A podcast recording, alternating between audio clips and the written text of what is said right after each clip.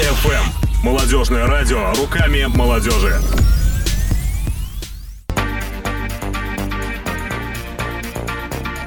Деловая колбаса. Колбаса! Да, да, деловая колбаса.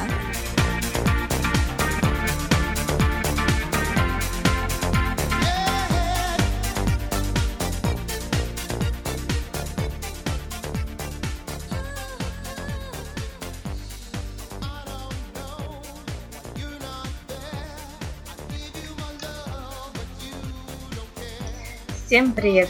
Привет, привет, привет! С вами я, Алина Финиш. Вы слушаете новый выпуск радиошоу «Деловая колбаса», как давно мы вам этого не говорили. Мы были в отпуске, теперь мы начинаем новый сезон. Уже на протяжении последних трех недель мы готовим новые выпуски подкаста, и нам не терпится поделиться первым из них. Обещаю, этот сезон будет интересным, насыщенным, разнообразным. Но сегодняшний наш разговор хотелось бы начать все-таки с новостей, что у нас происходит нового э, и о чем вам полезно было бы знать. Ну, во-первых, подкаст. Подкаст развивается, растет, мы ищем новые истории а, для того, чтобы рассказать их нашим слушателям.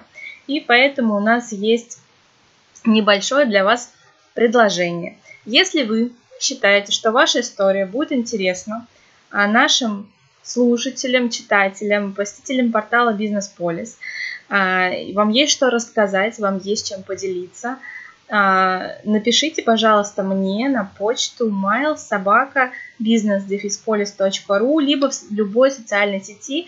Расскажите о себе, а, опишите вкратце свою историю, свой проект, которым вы занимаетесь. И если вы подходите нам по формату, мы обязательно пишем интервью а, и выложим его вот в формате такого вот подкаста. Это была новость номер один. Новость номер два. А, мы таки летом, если вы не знаете, еще запустили бизнес-бранчи а, в формате утреннего, утренних встреч с различными экспертами. У нас уже были в гостях Анастасия Евтушенко, имидж-стилист, она рассказывала нам про то, как выглядеть стильно в рамках дресс-кода. А у нас была Вера Шапкарина, которая рассказывала о том, как писать э, интересные истории в социальных сетях. Я делилась своими знаниями о нетворкинге, о том, как заводить полезные знакомства. И, наконец, совсем недавно Оксана Куприянова провела нам семинар на два с половиной часа про то, как управлять семейным и личным бюджетом. Встречи получаются очень душевные, в очень теплой атмосфере мы собираемся, знакомимся, общаемся, обмениваемся контактами, делимся своими проектами и возможностями посотрудничать, поработать вместе. А, вот такие вот интересные у нас проходят мероприятия, и я хочу пригласить вас на ближайшее мероприятие, которое состоится во вторник, 19 сентября. Это будет бизнес-бранч с Алексеем Третьяковым, основателем SMM-агентства «Вирус». Если вы следите за нашими подкастами, а, то вы наверняка слышали этот подкаст. Он входит в топ-5 лучших подкастов а, «Деловая колбаса». А, Алексей будет нашим экспертом на ближайшем бизнес-бранче. Мы поговорим с ним про стратегию в SMM.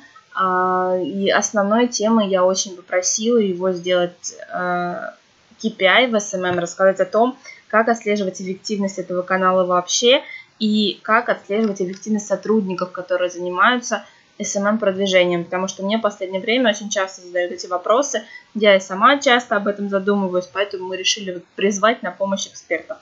Регистрация открыта, места еще есть, с удовольствием буду рада вас всех видеть, присоединяйтесь. Ну что ж, а я, наверное, расскажу еще немножко про нашего гостя. Сегодня будет разговор двух филологов. В гостях у меня сегодня бизнес-вумен, бизнес-мама, основатель и руководитель Центра продаж 21 века Елена Толсташеева. Поговорим мы с Еленой про то, что волнует любого предпринимателя, про продажи и про то, что повергает в оцепенение многих, кто в продажах недавно. Про холодные звонки. Елена любит продажи, Елена умеет продавать, и сегодня мы немного нее этому поучимся. Ну что ж, приветствуем нашу гостью. Елена, здравствуйте. Здравствуйте. А, по традиции начнем с Блица. А, это пять вопросов, которые мы задаем всем нашим гостям. Отвечать нужно а, быстро и буквально первое, что придет в голову. Хорошо. А что у вас получается лучше всего? Лучше всего получается общаться с клиентами, устанавливать с ними контакт. Угу. Что вас вдохновляет и что заставляет вставать по утрам? Бизнес и ребенок. Чего вы боитесь? Сложно ответить, на самом деле, мне кажется, я бесстрашная. Три вещи, которые, по-вашему, должен сделать каждый человек в своей жизни. Стать мамой, если мы говорим о женщине, а, как бы зарабатывать столько, сколько хочет, ну, как бы добиться этого, и иметь два высших образования. Ух ты, как интересно, поговорим об этом обязательно. А, кого вы регулярно читаете, затем следите в социальных сетях? Вот если честно, на самом деле у меня вот нет такого, чтобы кумир какой-то был, да. На самом деле я очень люблю читать о, о продажах. Мне очень нравится Майкл Бен, его э, семинары, тренинги, его книги. А, вот. И, в принципе, всегда в поисках чего-то нового. Так сейчас вот на скидку, наверное, не скажу. Отлично, Блиц у нас закончился. Теперь можем уже просто вот так вот поболтать про бизнес, про продажи, про жизнь. А, Елена, расскажите, как вы вообще пришли в бизнес, чем вы занимались а, раньше, где учились, раз мы заговорили про два высших образования? А, ну, на самом деле, у меня одно высшее образование. Ага, то есть эту цель вы пока еще не да. исполнили. Ну, на самом деле, можно сказать и два. То есть я по образованию учитель русского языка и литературы, и второе мое образование – это учитель английского языка. То есть, в принципе, mm-hmm. две квалификации. А, вот. По поводу бизнеса, я всегда работала в продажах, то есть начиная с 16 лет. Сначала работала промоутером, затем менеджером на холодных звонках. И то есть, в принципе, вот всю свою сознательную жизнь, если я работала, то работала только в продажах. Это менеджер по продажам, а, руководителем отдела продаж. Ну, то есть... Филологическое образование как-то способствовало этому? А, Помогала вот эта вот а, любовь к слову? Конечно. Начитанность, богатство словословного да, конечно, безусловно, помогала, потому что, ну, как без этого? На самом деле, а, человек, который должен общаться, он должен общаться красиво, грамотно, поэтому культура речи, грамотность речи, правильно поставленная речь, все равно это все идет как бы с образования, наверное, mm-hmm. скажем так. Вот. Хотя встречаю людей, у которых нет абсолютного да, образования филологического, но они очень хорошие продавцы, отлично умеют общаться с клиентами, строить, э, устраивать партнерские отношения и так далее. То есть, как бы, разные варианты, скажем так. Угу. А как пришли к своему бизнесу? Как появился к бизнесу, наверное, пришла, а, у меня очень интересная была такая, наверное, история. Я ушла в декрет и поняла, что буквально неделю, хотя очень долго этого ждала, что отдохну, наконец-то я в декрете. Я неделю просидела дома и поняла, что я не могу без работы. Мне нужно что-то делать, мне нужно общаться с людьми, мне нужно общаться с клиентами. Поэтому я работала как бы, будучи в декрете, я работала фрилансером, то есть продавала различные товары, услуги, то есть э, делала все, притом делала это за копейки. Мне просто было э, большое удовольствие заниматься любимым делом. Mm-hmm. Вот. А когда уже, скажем так, э, у меня появился ребенок, опять же, вроде бы такая ответственность, там, mm-hmm. новый статус, да, там, мамы и так далее. Вот. Но, тем не менее, я не представляла свою жизнь без того, чтобы не работать, не общаться с людьми, не общаться с клиентами. Вот. И поэтому, ну, что делать, да, то есть я сама себе задала вопрос. Нужно, как бы, что-то делать. Вот. И поняла, что, а, ну, честно говоря, не очень хочется работать на кого-то, да и возможности такой нет, потому что все равно, как бы, ребенок на первом месте. Поэтому сначала также работала фрилансером, а, продавала различные товары и услуги, то есть давала объявление, резюме на Авито, мне звонили, я как агент по продажам. То есть продала, получила, продала, получила свое, свое вознаграждение. То есть меня это ни к чему не, не обязывало, но я получала самое главное. Самое главное для меня это было э, общение с людьми, как бы э, делать полезное и видеть, э, что ты приносишь людям какую-то как бы пользу. Вот.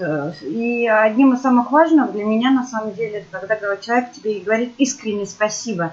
То есть, э, Елена, да, вот вы нам продали продукт, да, мы получили клиента, бизнес, спасибо вам огромное. Вот это вот э, как бы не было странно, но для меня это на, на самом деле гораздо больше, чем там получить какую-то даже крупную сумму. Mm-hmm.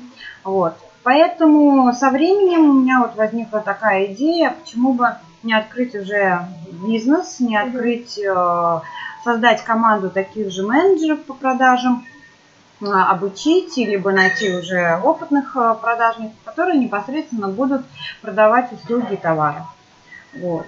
И если мы говорим о сегодняшнем дне, сейчас в моей команде работает 7 человек, это 7 менеджеров по продажам, которые непосредственно не просто звонят да, то есть э, клиентам, а именно проходят все этапы продаж, что не каждый на самом деле умеет. То есть устанавливать контакт с клиентом, выявлять потребности клиента, делать презентацию и работать со всеми возражениями. То есть для менеджеров, которые работают у меня, для них нет таких возражений, как нам ничего не надо, надо mm-hmm. подумать, отправьте коммерческое предложение на почту, а, до свидания, сами вас найдем, если нужно. А мы можем дать сейчас вот нашим слушателям несколько таких, э, как сказать, моделей ответов на такие возражения?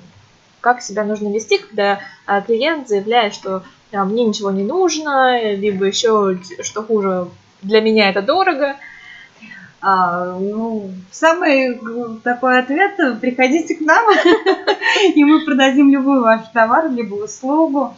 Вот. Ну, на самом деле, конечно, да, попробую сейчас ответить на самое такое, наверное, распространенное возражение. Это дорого, потому что на самом деле сейчас э, кризис, а, будь то настоящий, либо сидит э, в голове, либо это отмазка на самом деле, да, но очень часто слышим мы такое возражение дорого.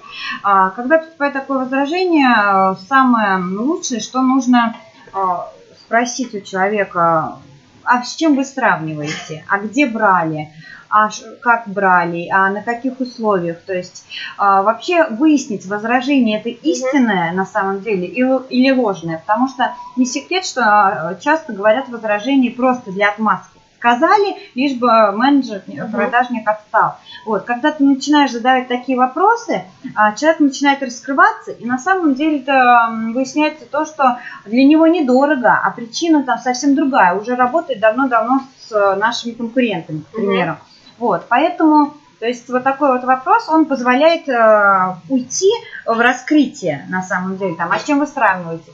А, еще такой м, как бы хороший момент. А, спросить, прям задать в лоб, а, обратиться к человеку, сказать, там, например, Василий Петрович, то есть э, правильно я понимаю, для вас э, вопрос цены э, важнее, чем качество. То есть обычный человек в стопор сразу встает и начинает как-то м, говорить, да ну нет, в принципе. И тут у вас появляется уже такая зацепка сделать опять презентацию. А, даже, может быть, согласиться с человеком и сказать, да, конечно, а, дорого, но зато и перечислить свои сильные конкурентные преимущества. Бесплатная доставка, к примеру, высокое качество, а, там, эксклюзивные условия и так далее. Ну, то есть непосредственно уже свои фишки. Вот. И таким образом человек, в принципе, тоже уже начинает задумываться и понимает, что на самом деле это и недорого, если мне предлагают вот за такую цену столько в пакете столько будет плюшек, образно говоря. Вот. И э, если мы говорим вообще про все возражения, про все, просто, к сожалению, немногие менеджеры, продажники это понимают, к возражению всегда нужно присоединяться. Будто, э, будь это возражение дорого, надо подумать, нам ничего не надо, работали с конкурентами уже с вашими э, там 5 лет, нас все устраивает. Э, всегда нужно присоединиться, ни в коем случае не спорить, не говорить клиенту о том, что я с вами не согласен, я там не соглашусь, а вы знаете, вот То у нас придерживаться лучше. мнения, что Да. клиент всегда прав. Конечно, да, сказать, э, да, я вас понимаю. Сначала присоединиться, да, я, да, я с вами полностью согласен, я разделяю вашу точку зрения, И опять же в дальнейшем как бы стоять на своем, но стоять на своем красиво. То есть э, сказать, вы знаете, э, я вас полностью понимаю, разделяю вашу позицию, но тем не менее, и опять уйти в презентацию. У нас такой-то продукт, покупая э, наш продукт, вы получите то-то, то-то, то-то, тут уже показывать выгоды, Мгм. какие будут, приобретая вашу сделку либо товар. Мгм. То есть вот таким образом. А вот такой вопрос. Все продажники приходят к вам работать вот с таким вот, а, как сказать, а, с такой ориентированностью на продажи? Ну, вы знаете, честно говоря, Или вы их как-то обучаете? Я поняла ваш вопрос. Честно говоря, найти продажника, да, это вообще боль не только в Саратове, но боль вообще в России. Это хороших продавцов очень мало, это единицы. Поэтому, наверное, я и не страдаю с клиентами. У меня клиентов очень много, скрывать не буду. И даже бывает, приходится у человека брать предоплату, ставить его в очередь, потому что просто мы не успеваем справляться с объемом. А, вот. э, Поэтому и я сталкивалась с тем, что с трудностями найти хороших продавцов. Моя задача изначально была найти не звонаря, не который просто обзвонит, а именно будет продавать. Поэтому э, кого-то приходится обучать, да, мы и сами обучаемся, то есть проводим тренинги, проводим, разбираем кейсы, обмениваемся опытом, играем, то есть в любом случае как бы саморазвиваемся, у нас э, есть такое, вот. Но бывают менеджеры берут, беру на работу уже с опытом работы, с хорошим опытом, и просто приходится немножечко их подучить, как бы направить в это направление. То есть вот так вот. Разные. Мгм. Бывает и с опытом, бывает и и без. А, Елена, как вы считаете, есть люди, которые ну, от природы не могут продавать? Безусловно. А Есть, и, к сожалению, их большинство. А, Вот как бы повторюсь, на самом деле, что продажников на самом деле очень мало, единицы. И мое мнение, и я считаю, что многие согласятся с моим мнением, что продажнику, по сути, нужно родиться. А конечно, можно обучиться, пройти кучу тренингов, а, семинаров, а, там, разбирать постоянно кейсы, но если ты от природы не продажник, то все равно рано или поздно либо человек сольется и уйдет в другую профессию, либо ему это будет настолько тяжело, что все равно будут какие-то моменты возникать трудности. Поэтому, ну, как бы, да, продажникам нужно просто быть. Это должны Мгм. быть определенные черты характера. Как Какие? минимум целеустремленность, да, нацеленность на результат, стрессоустойчивость, потому что клиенты разные, и нужно ко всем как бы, иметь такой индивидуальный, скажем, Мгм. подход. Если мы говорим, о- мы говорим о холодных звонках, то нужно уметь а, чувствовать клиента, чувствовать секретаря того же. То есть у каждого секретаря не секрет стоит э, не соединять, его Мгм. нужно обойти. И это самая, наверное, такая сложная первоочередная задача а, выйти на лицо принимающее решение, потому что секретари, они Мгм. не принимают решения. И тут нужно уметь либо надавить на секретаря, но сделать это корректно, либо сделать комплимент, потому что все секретари звезды, их тоже нужно как бы вот обойти. То есть вот таким образом. Поэтому нужно уметь еще быть и креативным. То есть продажник он должен чувствовать вот именно не как робот, Мгм. а чувствовать ситуации и сразу быстро принимать решение, что в какой ситуации принять и сделать. Поэтому вот нацеленность на результат, стрессоустойчивость, креативность, ну и уже пошли такие качества, как грамотная речь, умение поговорить э, с клиентом на разные темы, потому что очень много звонков в день поступает ЛПР. А, Что только ЛПР не предлагает, да, то есть и корпоративный отдых, и пластиковые окна, и все что угодно. Поэтому а, и все, если общаются монотонно, как-то шаблонно, вот так сухо, Ну да, Это иногда, когда звонит какой-то менеджер от, из какого-нибудь банка и начинает э, по листочку слышно, как читать, да, это молниеносно ужасно. отталкивает. Это ужасно. Вот один из принципов нашей компании, мы не работаем, мы не разговариваем с клиентами как роботы. Мы обязательно начинаем э, разговаривать с клиентом э, про все темы. То есть, ну, конечно, в пределах разумного, но то есть с клиентом устанавливаем такие дружественные отношения, теплый контакт. А, Иногда даже как психологи клиенту. У меня очень много клиентов, э, э, которые мне просто могут позвонить в любой момент и рассказать, что там кошка родила, я не знаю, еще что-то. Вот, и это на самом деле здорово, это замечательно. И я знаю э, на сто процентов, что этому клиенту я продам. Там завтра или послезавтра, mm-hmm. потому что у нас уже такие вот отношения. Он э, ему мой конкурент предложит цену в три раза дешевле, mm-hmm. но он купит у меня. Это вопрос лояльности. Да, вопрос лояльности э, отношений уже mm-hmm. таких как э, не как кли, э, не как воспринимать клиента как э, человек, деньги, который приносит деньги. приносит деньги, а вот относиться именно с уважением, дружественно и как-то человеческий фактор mm-hmm. должен быть. Вот это вот тоже один из принципов нашей компании, и все менеджеры, которые работают в нашей компании, они придерживаются как mm-hmm. раз таких вот принципов. И вот вообще э, холодные звонки, они как бы это профессия, где э, не больше процентов быстрого выгорания у сотрудников. Конечно. А, именно поэтому, наверное, в колл-центрах э, сотрудники так часто меняются, такой большой угу. поток, потому что люди не справляются со стрессом, не справляются вот с этим, не знаю, в депрессии за отказы. Есть такой термин, я не знаю, в, у продажников? Естественно. Многие продажники все воспринимают на свой личный счет.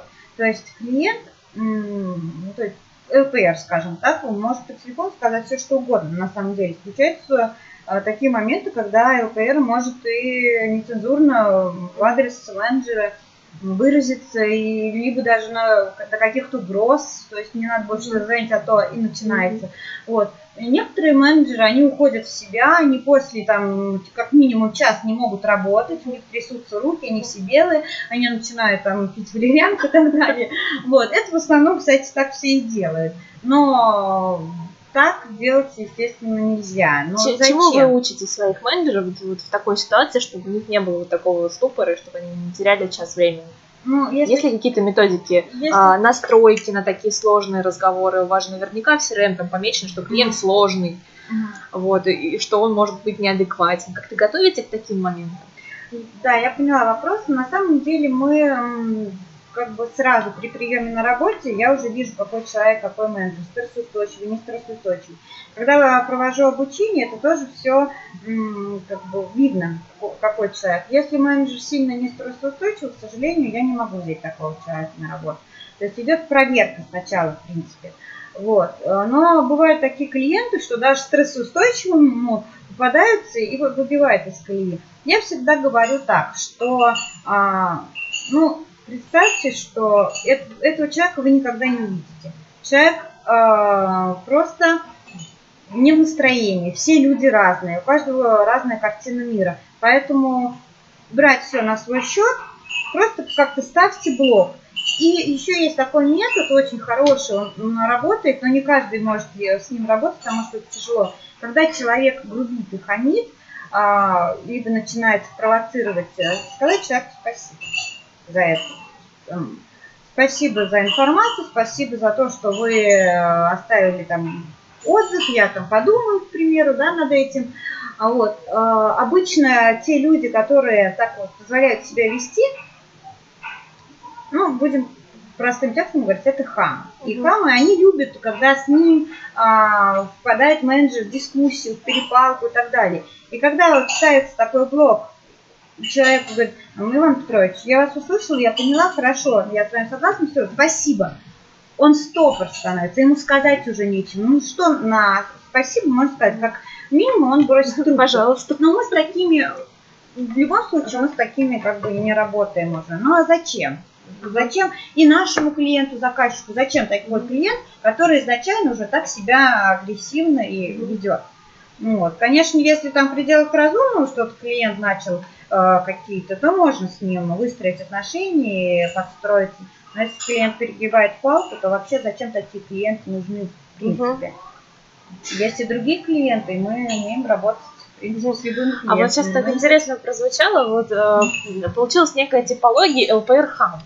А есть ли еще какие-то вот такие вот типичные образы ЛПРов, которые вы можете выделить в своей работе?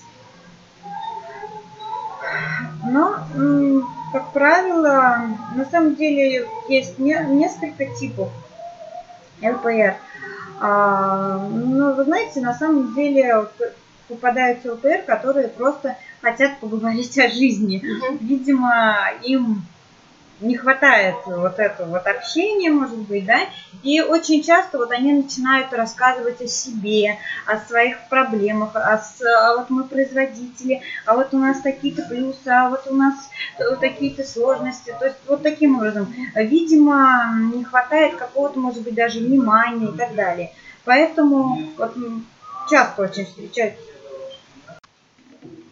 можно как-то натренировать вот это вот умение в себе активно слушать?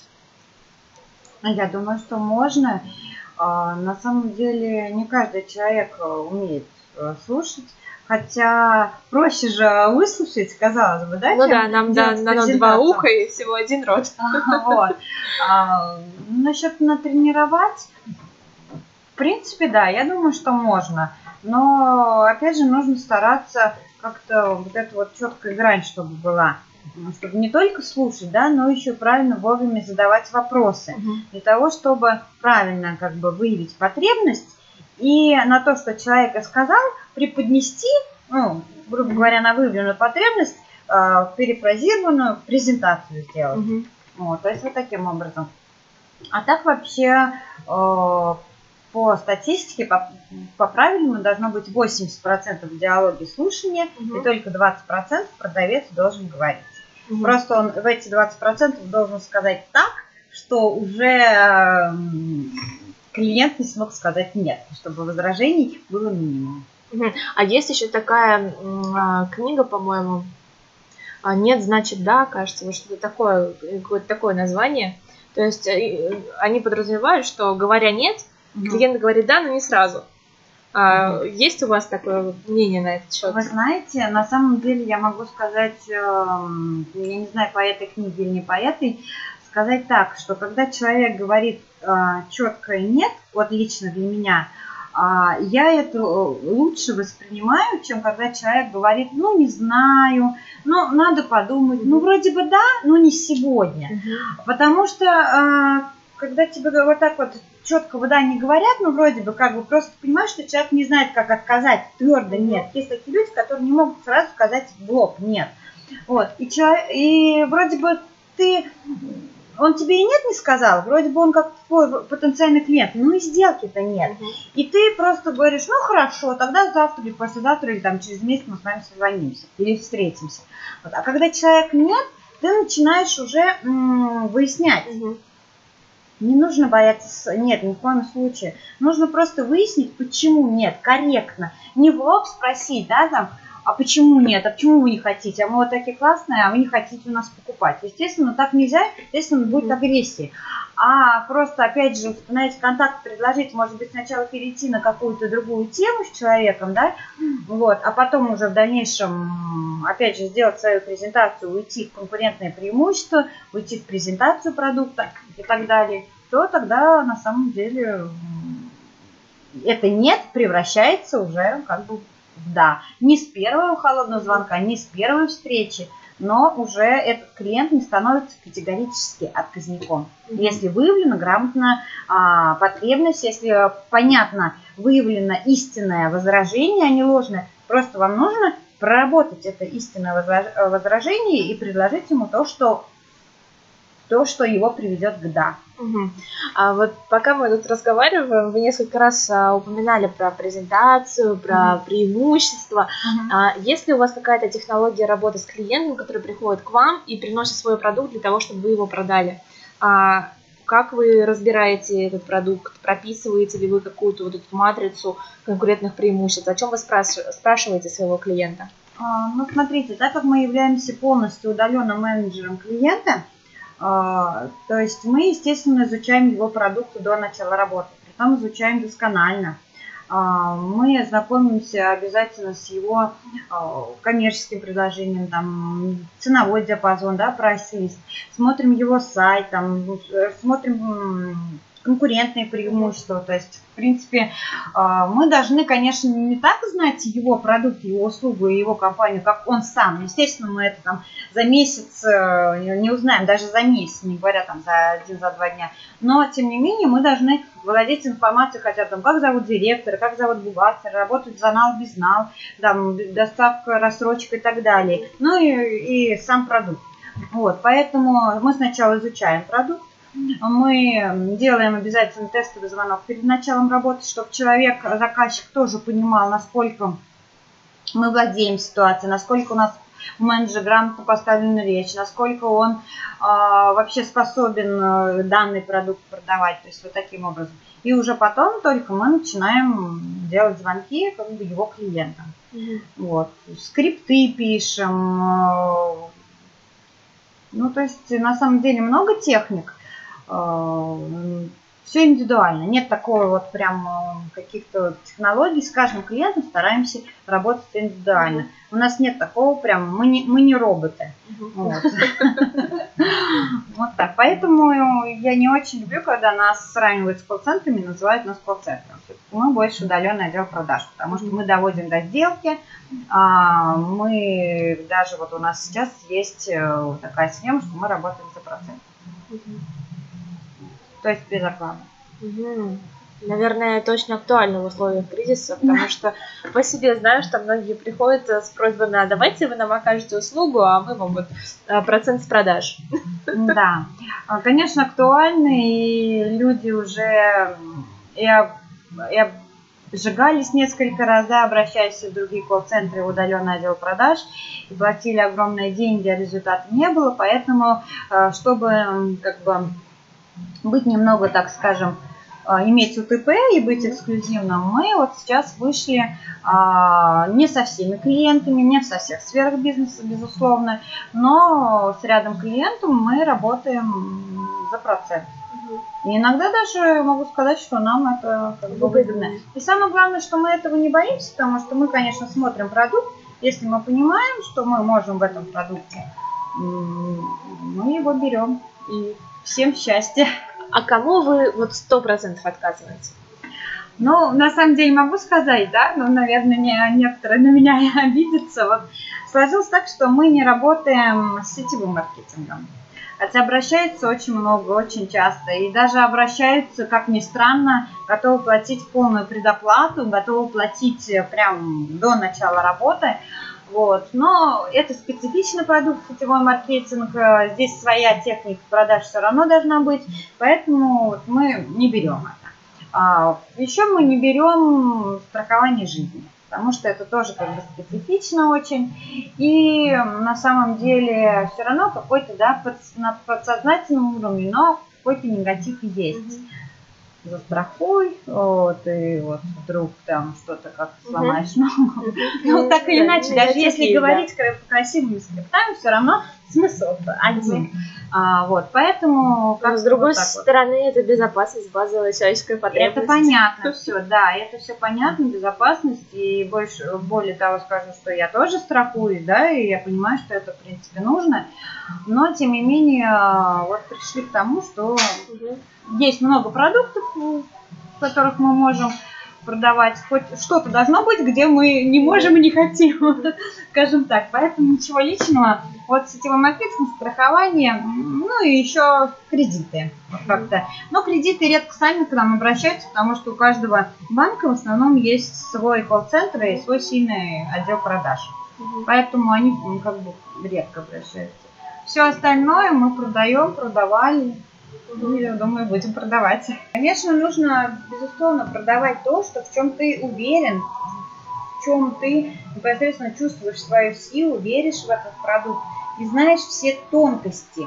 Вот, поэтому как бы прекрасные продукты, сетевой маркетинг, прекрасное страхование, они существуют, значит, они приносят пользу. Если бы они не приносили пользу, не было бы спроса и просто не было бы этого продукта. Ну вот, мы для себя определили, что какие-то сферы должны быть, где мы не будем работать. То есть такое а, небольшое нишевание. Ну да. Скажем так. А ваши сотрудники работают в офисе или у вас все они удаленные? Но смотрите, на самом деле у нас был офис, но надобности в этом практически нет. Потому что мы работаем по всей России, и как-то так сейчас сложилось, что нас очень сильно любит Сибирь, а, Юг, Ростов, Краснодар, а, Москва, Питер тоже часто обращается. И вот им-то вообще все равно, сидим мы дома, в офисе, то есть без разницы. Главный результат. Поэтому офис был, надобности такое как бы не было, и сейчас в данный момент нет. Интересно, Елена, расскажите, может быть, у наших слушателей тоже есть такой вопрос, а, как сотрудников, которые привыкли работать в офисе, перевести на удаленку? Как вы это делали, с какими трудностями, может быть, столкнулись, как преодолевали эти Ну, вы знаете, на самом деле, мне кажется, сложнее наоборот. И с удаленки в офис э, каждый второй сотрудник, мне кажется, мечтает работать дома, получать за это деньги. Потому что, ну, дом – это ну, как бы определенное преимущество, да, не нужно вставать там в 7 утра, не нужно не секрет, что у нас пробки. Не нужно тратить свою энергию, ехать в транспорте и так далее. Э, в любом случае, так или иначе, какой-то контроль не был, все равно ты дома, ты сам себе хозяин. Нет рядом шефа, который там... Каждый... Ну так это как раз сложность, что никто не стоит у тебя за спиной, не смотрит, чем ты занимаешься а, куча у тебя вокруг всяких отвлекающих факторов, там кошки, собаки, дети, телевизоры, соцсети, интернет и так далее, домашние дела, там цветочки полить, пыль протереть. Ну, вообще я могу сказать, на самом деле это зависит от человека. А, для меня это не отвлекающий, не отвлекающий фактор. У меня холодильник стоит в комнате, он меня не смущает вообще. А, вот, то есть, э, если я настроилась на работу, хоть там гром, хоть э, там соседи позвонили, все, я работаю. Меня ни для кого нет. Никакие там цветочки, ни пыли, ничего не может мне помешать. В принципе, если человек э, сам по себе такой, который дает себе там, не идет четко к цели, что вот пока я не сделаю 40 звонков, я не встану с места, то он и в офисе найдет. То там оповещение ВКонтакте пришло, ой, там подружка вроде бы написала, да, то там в соседнем офисе девушка позвала покурить, то там э, перекусить и так далее а, была бы как бы был бы повод. Поэтому mm-hmm. здесь все-таки зависит от человека. Поэтому очень многие мои сотрудники, они просто счастливы, что мы работаем дома. Но все равно есть какая-то система контроля? Э, Безусловно. рабочего времени? Безусловно. У нас есть программа, в которой все прозрачно видно. У нас строгий отчет в плане количество звонков, все это проверяется. У нас есть служба контроля качества, которая проверяет непосредственно, а, были ли на самом деле совершены звонки. Плюс IP-телефония, а, поэтому контроль, естественно, есть. Но сейчас, может быть, скажу такую фразу, которая будет не совсем приемлема многим работодателям. Я привыкла работать на доверие. Понятно, что контроль есть, и он должен быть, и без него никуда но доверие тоже должно быть. Просто если я сомневаюсь в человеке, какой-то момент у меня возник, я просто с этим человеком прощаюсь.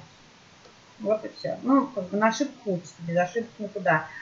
А, а какой-то жесткий контроль, а, я сама так не люблю работать. Угу. И никогда не любила, когда там меня 5-6 раз вызывали к руководству, и ну где план, ну где план, ну где план.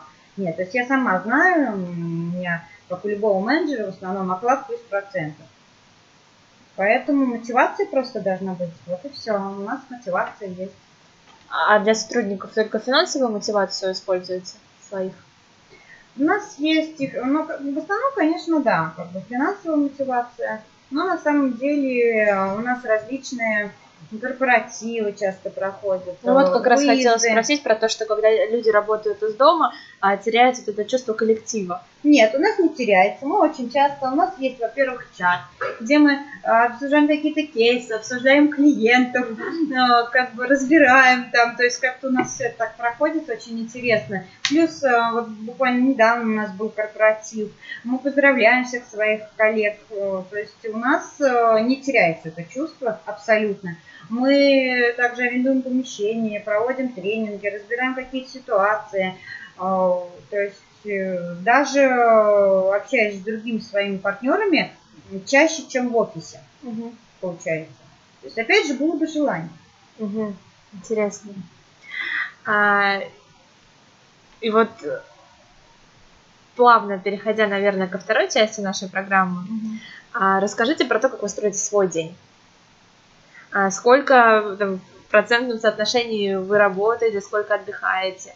Потому что очень часто, вот я сама, как человек, который работает дома, столкнулась с тем, что а, у меня не получается поставить четкие границы рабочего дня. Я могу работать, э, начать там с 12 часов, при этом закончить в 10 ночи, а, либо начать там в 9, закончить в 12 днем, и потом больше вообще не работать. Не получается поставить четкие границы. А, как у вас это происходит? А, Алина, на самом деле у меня, наверное, так же, как и у вас, наверное, так же, как и у всех. Хочется прийти к какому-то единому графику, да, и четко соблюдать э, тайм-менеджмент и так далее, но, к сожалению, это только все в мыслях и в голове, а по, на, на практике все получается по-другому. Ну, на самом деле, так как я являюсь еще молодой мамой, и от этого никуда не денешься, да, поэтому у меня очень много времени я уделяю, конечно, своему ребенку. А, вот, это не сказывается никак на бизнесе, наоборот, это, я считаю, что это мой маленький стимул, моя мотивация, А, вот, поэтому день у меня начинается с кормления ребенка, чистим зубы, умываемся, переодеваемся а, и так далее. Вот, затем уже как бы либо приходит няня, либо какие-то другие моменты, и я уже стараюсь больше посвятить работе. Но опять же вылетает. Бывает такое, что вылетаешь из графика, вылетаешь из планов, э, приходится там опять вернуться в какие-то личные моменты, личные дела и так далее. Но пока все очень даже хорошо получается совмещать, и в принципе все идет по плану. А сами звоните или вы сейчас больше выступаете в роли менеджера, в роли управленца? Сейчас сама не звоню. Звоню только клиентам своим, то есть заказчикам. К примеру, а, поступает звонок с рекламы, с сайта, там, с контекстной рекламы, с Авито. а, Получается некая воронка продаж, то Мгм. есть уже получается несколько потенциальных клиентов. И, к примеру, я им коммерческие предложения отправила, и через неделю, там, или через два, через три дня по договоренности с клиентом нужно позвонить. То есть всегда накапливается то, что там 10-15 нужно позвонить. То есть вот эти звонки я То совершаю есть вы сама. продаете на свой продукт. Да, я продаю на свой продукт. А, Многие задают вопрос, почему же ты э, не найдешь менеджера, либо не поставишь менеджера продавать свой собственный продукт. Не хочу. Мне это нравится делать. Я люблю общаться с заказчиками. То есть э, люблю свой продукт вообще, люблю свой бизнес. Мне это очень м, как бы большое удовлетворение приносит. Поэтому общаться с клиентом для меня это как бы радость. Поэтому я вот этим занимаюсь с большим удовольствием, но не ежедневно, опять же.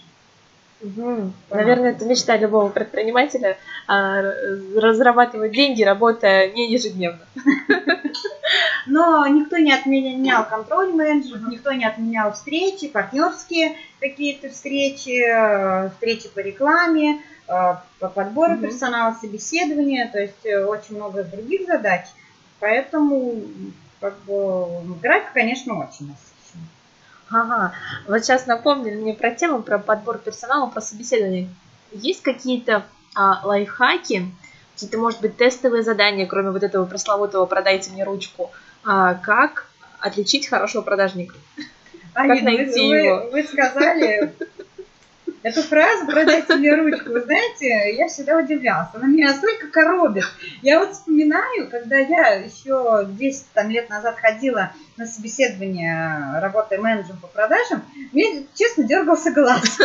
Когда мне работодатель говорит, продайте мне ручку, мне вот честно захотелось встать уйти просто. Ну, ну зачем? Ну, я не знаю, меня это настолько вымораживает, вот честно, извините за такой сленг.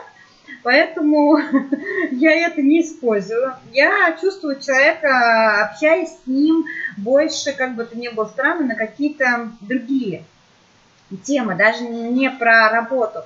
Потому что когда вот, вот это вот базово начинается, там, продай то, продай это, а там, расскажи этапы продаж, а, понятно, что человек, когда идет на собеседование, он к этому готовится, и он, в принципе, а, возможно, тебе сейчас и выдаст. Но это же теория.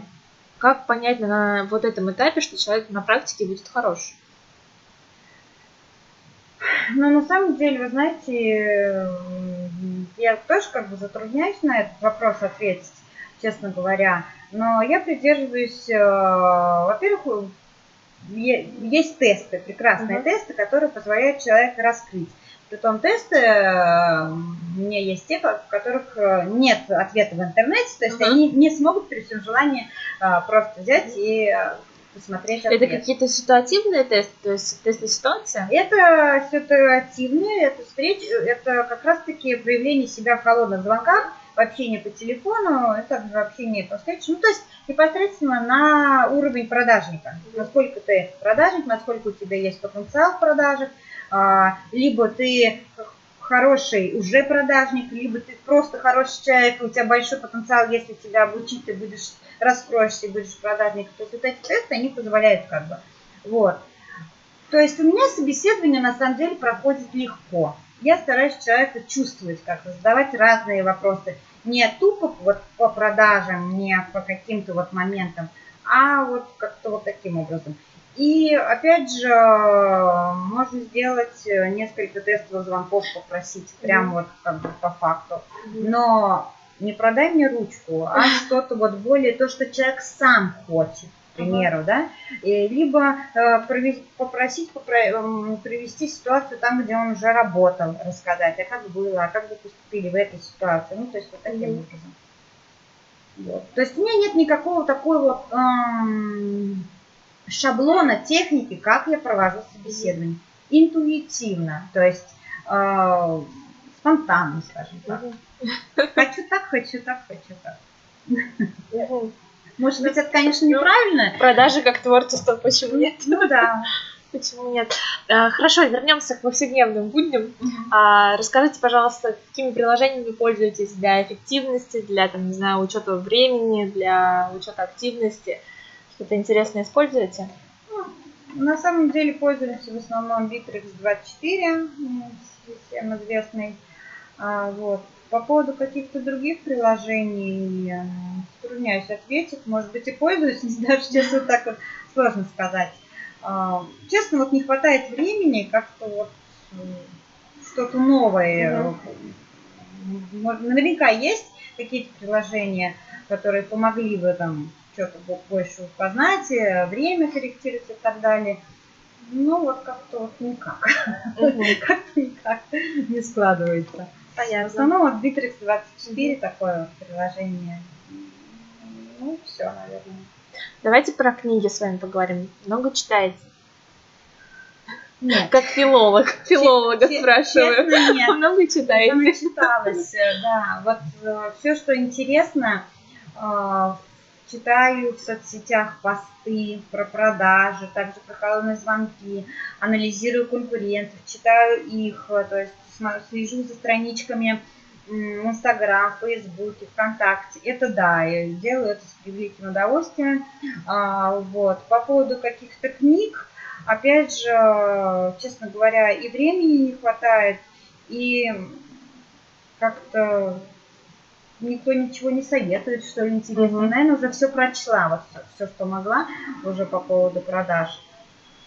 Слушаю бизнес-молодость, угу. то есть вот их тренинги, семинары. В основном это аудио, mm-hmm. аудио, видеоролики. С книгами как-то... Книги больше э, чисто для себя. Mm-hmm.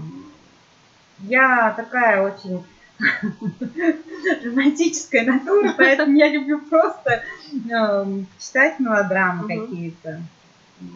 Чтобы расслабиться. Да, да. Но опять же, времени не всегда позволяет даже выбрать и э, немного почитать. А, а что можете посоветовать человеку, который хочет научиться продавать, но до настоящего момента он еще никогда ничего не продавал? Ко мне пусть приходит, я научу. У нас помимо еще услуг колл-центра мы обучаем персонал. То есть у нас есть э, как бы прям конкретные техники, Мгм. пр- программы обучения персонала и доведения прям а, менеджеров а, с новичка до уже, то есть мы человека консультируем, мы человека ведем, мы человеку пишем скрипты, мы э, сидим рядом с ним, когда он начинает первые звонки по продукту в компании, то есть мы можем обучить, в принципе, любого менеджера по продажам. У нас есть такая вот как бы услуга, Мгм. программы такие. Вот. А по поводу того, что посоветовать, чтобы человека научить, ну, на самом деле, просто YouTube помощь, продажи, Но на, на телефонные Ютубе звонки. столько всего, что, может быть, кого-то конкретно вы назовете, кого можно посмотреть, или книги, которые можно почитать. Э, Ну, наверное, сейчас, э, вы знаете, у меня есть любимый автор, он так просто пишет про продажи и прям для новичка руководство, прям вот руководство. Но Азимов, вспомнила фамилию, Азимов. А, И второй, вот, к сожалению, забыла фамилию. То есть их масса на самом деле, настолько много, что даже сложно запомнить. Мгм. Я не запоминаю всех. Вот. Но вот Азимов, он пишет прям, ну, грубо говоря, руководство по продажам для чайников. Мгм. Вот, хорошо, тогда пришлите мне потом в э, название книги, чтобы мы под Да. э, подкастом дали полное название, возможно, даже ссылку на эту книгу, чтобы наши слушатели тоже скачали, прочитали и наконец-таки поняли, как продавать, потому что бывает такое, что э, чел- человек развивает свой бизнес, развивает Мгм. свою, свою компанию, но не может продавать, боится продавать, и вот, вот с этим тоже нужно что-то делать. Все, понятно. Хорошо, конечно, спасибо. Вот. И в завершении, думаю, а, самое время посоветовать что-то нашим слушателям. Вот что-то такое, что они могут сделать в течение 24 часов ближайших. Для того, чтобы, не знаю, научиться продавать, для того, чтобы найти первого клиента, не знаю, а, сделать что-то по направлению к своей цели. А, Какое-то напутствие. Ну, смотрите, на самом деле первое, что я могу сказать, во-первых, э, не бойтесь делать холодные звонки. Э, Я согласна, что сейчас холодные звонки уже уходят на второй, то на третий план, потому что сейчас в основном все, все клиенты привлекаются через интернет, да, на первое место вышла контекстная реклама, а, таргетированная реклама, и как бы, как бы холодные звонки, они уже уходят. Вот. Но я могу сказать, что в любом случае есть сферы бизнеса, а, где нельзя обойтись без холодных звонков. И их в любом случае нужно, нужно делать. Вот. Но так как а, есть вроде бы более простые элементы, да, то есть деньги заплатил, Яндекс Директ тебе настроили, получай только заявки. Вот. Поэтому не нужно бояться делать э, холодные звонки и не нужно э, переставать верить в то, что они ушли на второй план и то, что они не работают. На самом деле, если ты умеешь делать грамотный холодный звонок, если ты умеешь работать с возражениями, то результат будет в любом случае. Конечно, а, продукт чаще всего либо услуга не, не всегда продается с первого холодного звонка, с второго, с третьего, с четвертого, с пятого, но тем не менее продается. И это более, менее затратная реклама, менее затратное движение, чем тот же Яндекс.Директ. Но бывает иногда там, где цена клика просто бешеная. Да. А позвонить а, любой директор при желании может найти м, время сделать там 7-10 переговоров со своими заказчиками. А, э- Это говорю я, при том, что как бы, график очень плотный, Мгм. очень много как бы, дел, но тем не менее, если есть желание, можно выбрать час, сесть и проработать. Мгм. Хорошо. Поэтому советую не бояться холодных звонков и э, не терять веру в них. Мгм. Хорошо, спасибо большое за интервью. Я думаю, что было очень полезно. Мы еще список книг полезных приложим. И будет прям вообще все, что мы могли сказать про продажи. Я надеюсь, э, тоже была полезной чем-то, да, дала какие-то, э, ну, может быть, не советы, но какие-то рекомендации, скажем так, небольшие. Поэтому очень приятно было, Алин, спасибо вам огромное. Вам спасибо. До свидания. Всего доброго.